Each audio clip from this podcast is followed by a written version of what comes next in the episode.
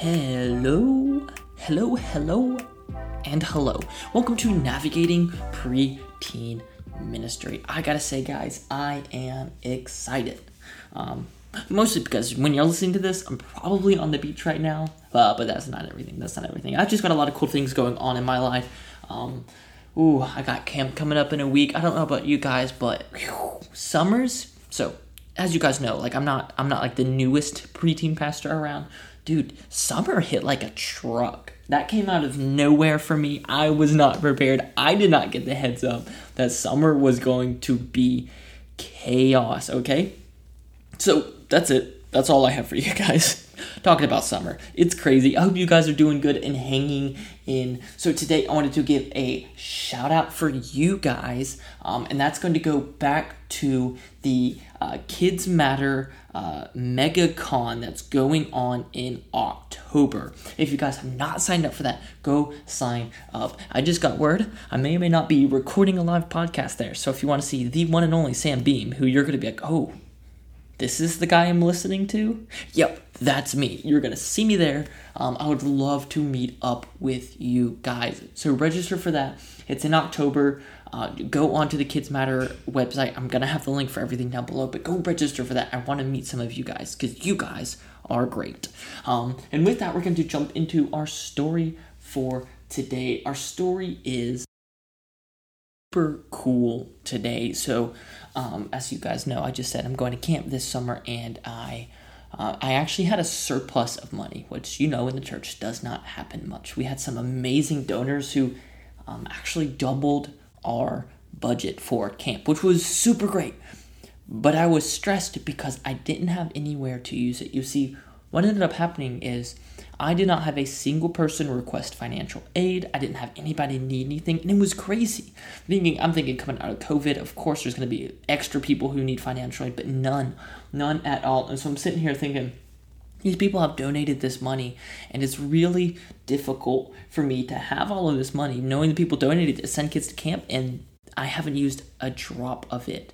Um, but coming into the deadline for camp, uh, turning in registration, we actually had a student who stepped out, um, and I was able to reach out to a parent who is just not financially able to send their kid to camp, and they were all in but couldn't. They were worried about the money. Um, and I was able to, you know, get her in there, and we, we have another student going to camp. And so it's really just cool to see, like, I'm stressed about this money and I'm worried about it, and the Lord's just waiting there like, yeah, I know, I know, I know, I know. Here we go, here we go. All right, here's your, here's your opportunity. Use the money that's been here so that students can go to camp, right? If I had had other opportunities to use it, then who knows if I would have had enough for this student to go to camp. So I'm excited that she's coming to camp. Uh, I'm excited to get to help the parent out as well. So that's my story, guys. Don't be down, whether it's positive or negative, whether it's too much money or not enough. The Lord will provide. So today, I wanted to jump into the meat of the podcast because I like saying meat of the podcast. Um, so um, it's a little bit more of a Debbie Downer today. I hate to, hate to bring the mood down. I'm kind of enjoying today, but I wanted to talk about what our preteens are dealing with. If you're listening to this podcast, I assume that you have some vested interest in preteens or kids in general.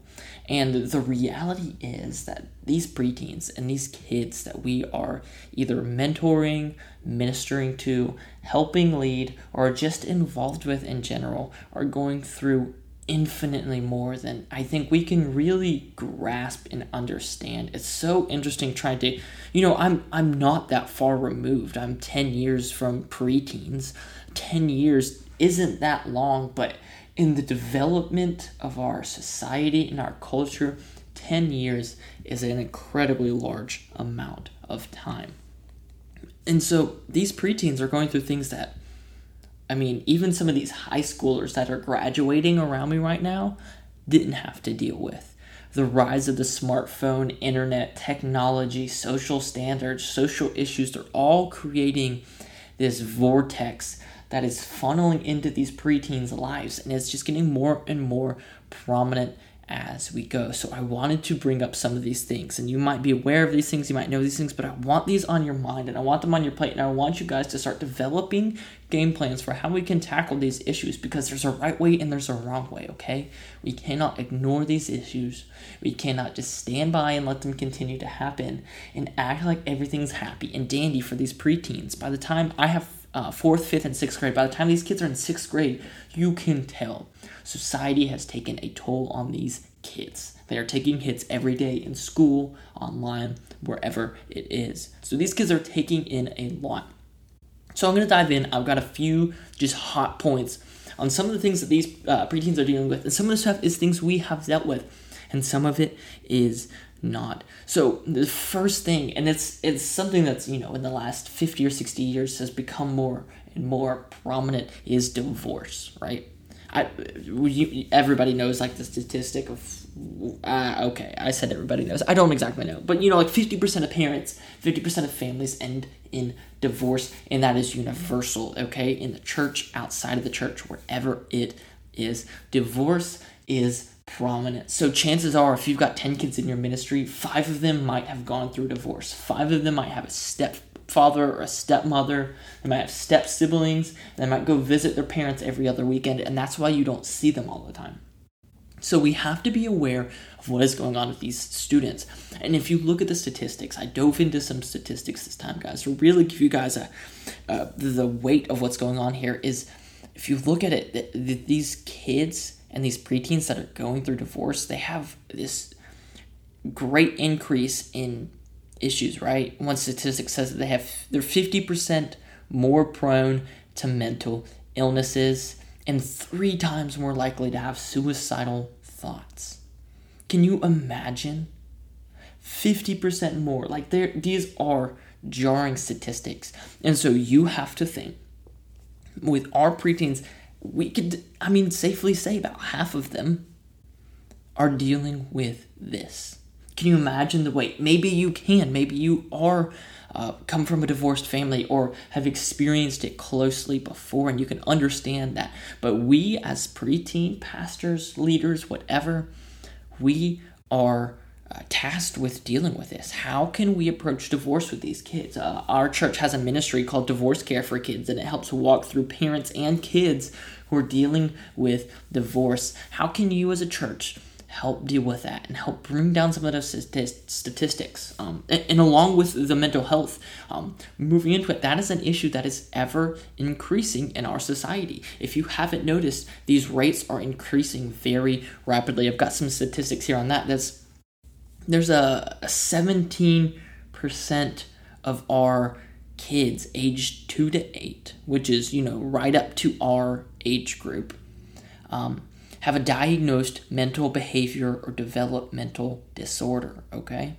And it's increasing. Statistics are saying that this is increasing, guys. So one in six, one in six of your kids may be dealing with something like A D H D, or autism, or any other kind of developmental, mental, behavioral issue, okay? Some of these kids aren't turds because they just want to be turds, okay? Some of these kids have, have issues. I've got uh, several in my ministry that I think about that, that have behavioral issues or developmental issues and need somebody there with them. Uh, along with that, you're starting to get these increased, uh, you know, anxiety and depression in these younger kids that is just unprecedented. Um, if you look at the suicide rates for, for our age group, it's actually pretty shocking that, you know, when I was eleven, wasn't even thinking about that. I was in la la land doing whatever, but the way that these preteens are being raised and being grown and the things around them are just factoring so heavily into that, uh, not to mention things like eating disorders um, and anything like that. Like, all of these preteens, they're starting to get this this huge weight of uh, emotional stress and and and all these things from culture that are they're telling them that to be this way, and so it's really um, taking a huge toll on them. Uh, another thing that these preteens are dealing with is bullying. Like, you know, bullying's kind of got this this cliche at this point that I think is really unhealthy for a lot of us, right? We think of, you know, the classic school bully, uh, whatever, knocking your lunch out of your hand, stealing your lunch money, whatever. But these bullies are very impactful in his preteen's life. Um, I've had several conversations with students about their bullies, and it's just astounding to see um, first what the bullies get away with. Uh, that's a whole nother rant. I could go on that forever. But second, the impact that has on these students, their self-esteem, how they view themselves, guys. So we need to have a firm foundation. Um, we need to allow these students to know that they have an identity in Christ and in Christ alone, right? Building these students up and, and taking proactive steps, maybe even meeting with parents. Uh, I, I will go to a school right now and talk to some teachers about some of these kids and the, the, the things they say, because these bullies are just constant. They're constantly picking, constantly nagging, just doing these little things that get under people's skins. And it's not this traditional big bully kind of thing, but it's a very harmful um, thing that, you know, leads into these mental health issues and leads into these issues for these kids. Moving on with these kids and basically in their age range, we got to think about the peer pressure. Um, it's just different these days. I mean, we, we've all dealt with peer pressure. We were all in high school or whatever. We dealt with that. But the peer pressure is growing as society uh, drifts further and further, and as, as opinions and ideas start to cultivate and drift down into these kids, this idea of peer pressure starts to take hold. And it's really interesting to see how it works in the ministry, because I, I like I said, I have fourth through sixth, and so these fourth graders come in, and you can tell they haven't quite dealt with some peer pressure and some judgment from their peers. Um, and then fifth grade, you can kind of seep, see it seep in, and then by sixth grade, you really start to see these students start changing. They start acting different. Um, they start trying to dress different. They stop being Um, you know, the bubbly, quirky fourth and fifth graders and start being a little more serious, a little toned down, a little too school for cool, if you get what I'm saying. They're too cool. They're too good. Um, and all of a sudden, preteen ministry isn't for them. Luckily, we have a junior high ministry that's great for these kind of students as they move out of sixth grade. But like I said, you can see the effects of peer pressure. So these kids start younger and younger getting these uh, pressures to look a certain way, to act a certain way, to dress a certain way, to think a certain way. There's so many pressures, and that stems from another issue, which is technology, okay? I think probably, I would say fifty percent of my students have phones in the fourth, fifth, and sixth grade. So I got my first phone at twelve, and it was a track phone. If you guys remember a track phone, you know, prepaid phone. Uh, I also washed three or four of them. We won't talk about that. But these, uh, that's what I had. I didn't have a, a, I think I got an iPod, an iPod Touch at fifteen, something around those. But, you know, these kids are eight, nine, ten, eleven, and they're getting these phones and access to the internet that is unprecedented. And you can't imagine, like, all of the, look up the list that I gave, all of those can kind of stem from this technology, you know. Some of them are even on social media. And a lot of parents are, are very proactive in dealing with these issues, right? And they have a lot of guards set up. So that's good, but then some aren't. Um, and still these kids are getting this access from the technology or computers or, you know, like almost every student's got a laptop at their school at this point, their Chromebooks or whatever. Whatever it is, these kids are getting an influence from technology as well that is putting things in their hands that should not be in their hands, guys. There's so much on the internet, and there's so many things, and they're starting to deal with these issues of technology, um, and it's just a lot. Like, for an eight, nine-year-old to be taking in this is is not great for them. It's not great for their mental health. It's not great for them to be in this, right? Because they're kids.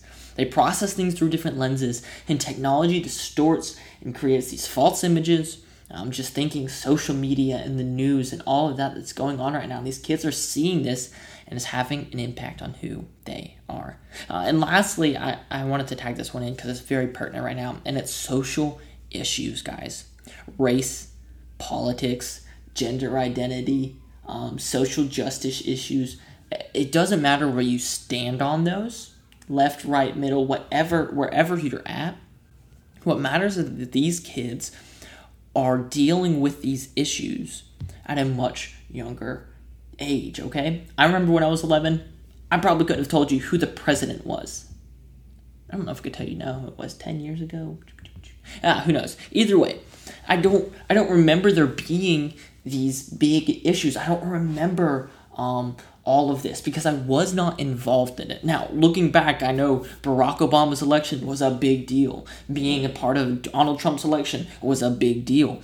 But I didn't notice that as a ten-year-old because I was ten and I was in my world. But this phenomenon is happening where these students are getting these political ideologies, um, these ideas on how to view the world that are really honestly extreme. I've actually two weeks in a row now had to stop my students as they started just chanting hateful things towards our current president. Um, and, I, and at the end of the day, like I said, I don't care where you stand. These students um, were actually like literally chanting, "I hate Joe Biden." And when you think about that, these ten-year-olds, ten-year-old kids are chanting this.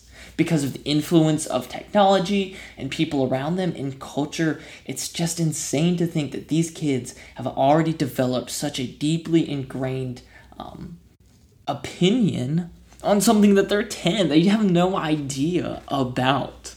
They don't know, but they're still here dealing with these issues. So going through this list, guys, how can we approach these? How can we approach social issues like race and politics and gender identity that are so inverse to our beliefs? How can we approach those? What can we do? Next week, we're, we're going to we're gonna dive into it. Don't worry. I'm not going to leave you guys hanging here. But uh, obviously, this has gone on for a while, and I don't want to have a thirty-minute podcast episode. And I don't think you guys would either. But at the end of the day, I want you guys to spend this week thinking, like, what can we do? How can we tackle issues like divorce uh, or mental illnesses or uh, developmental issues or race? How do we approach these with our preteens? Because the reality is we're not going to be able to pretend like they're not there and just have the issues go away. If anything, that'll just bottle them up inside our students, and they'll have to deal with that a different way. So how can we as preteen pastors become a safe place for students to deal with these new cultural issues that are starting to really show up in society and in their lives? So that's it for this week. Like I said, we're going to jump into next week and look at how we can really become a safe space for these students. So I really hope to see you guys here, and I cannot wait for that. Uh, I will see you guys next week. Later.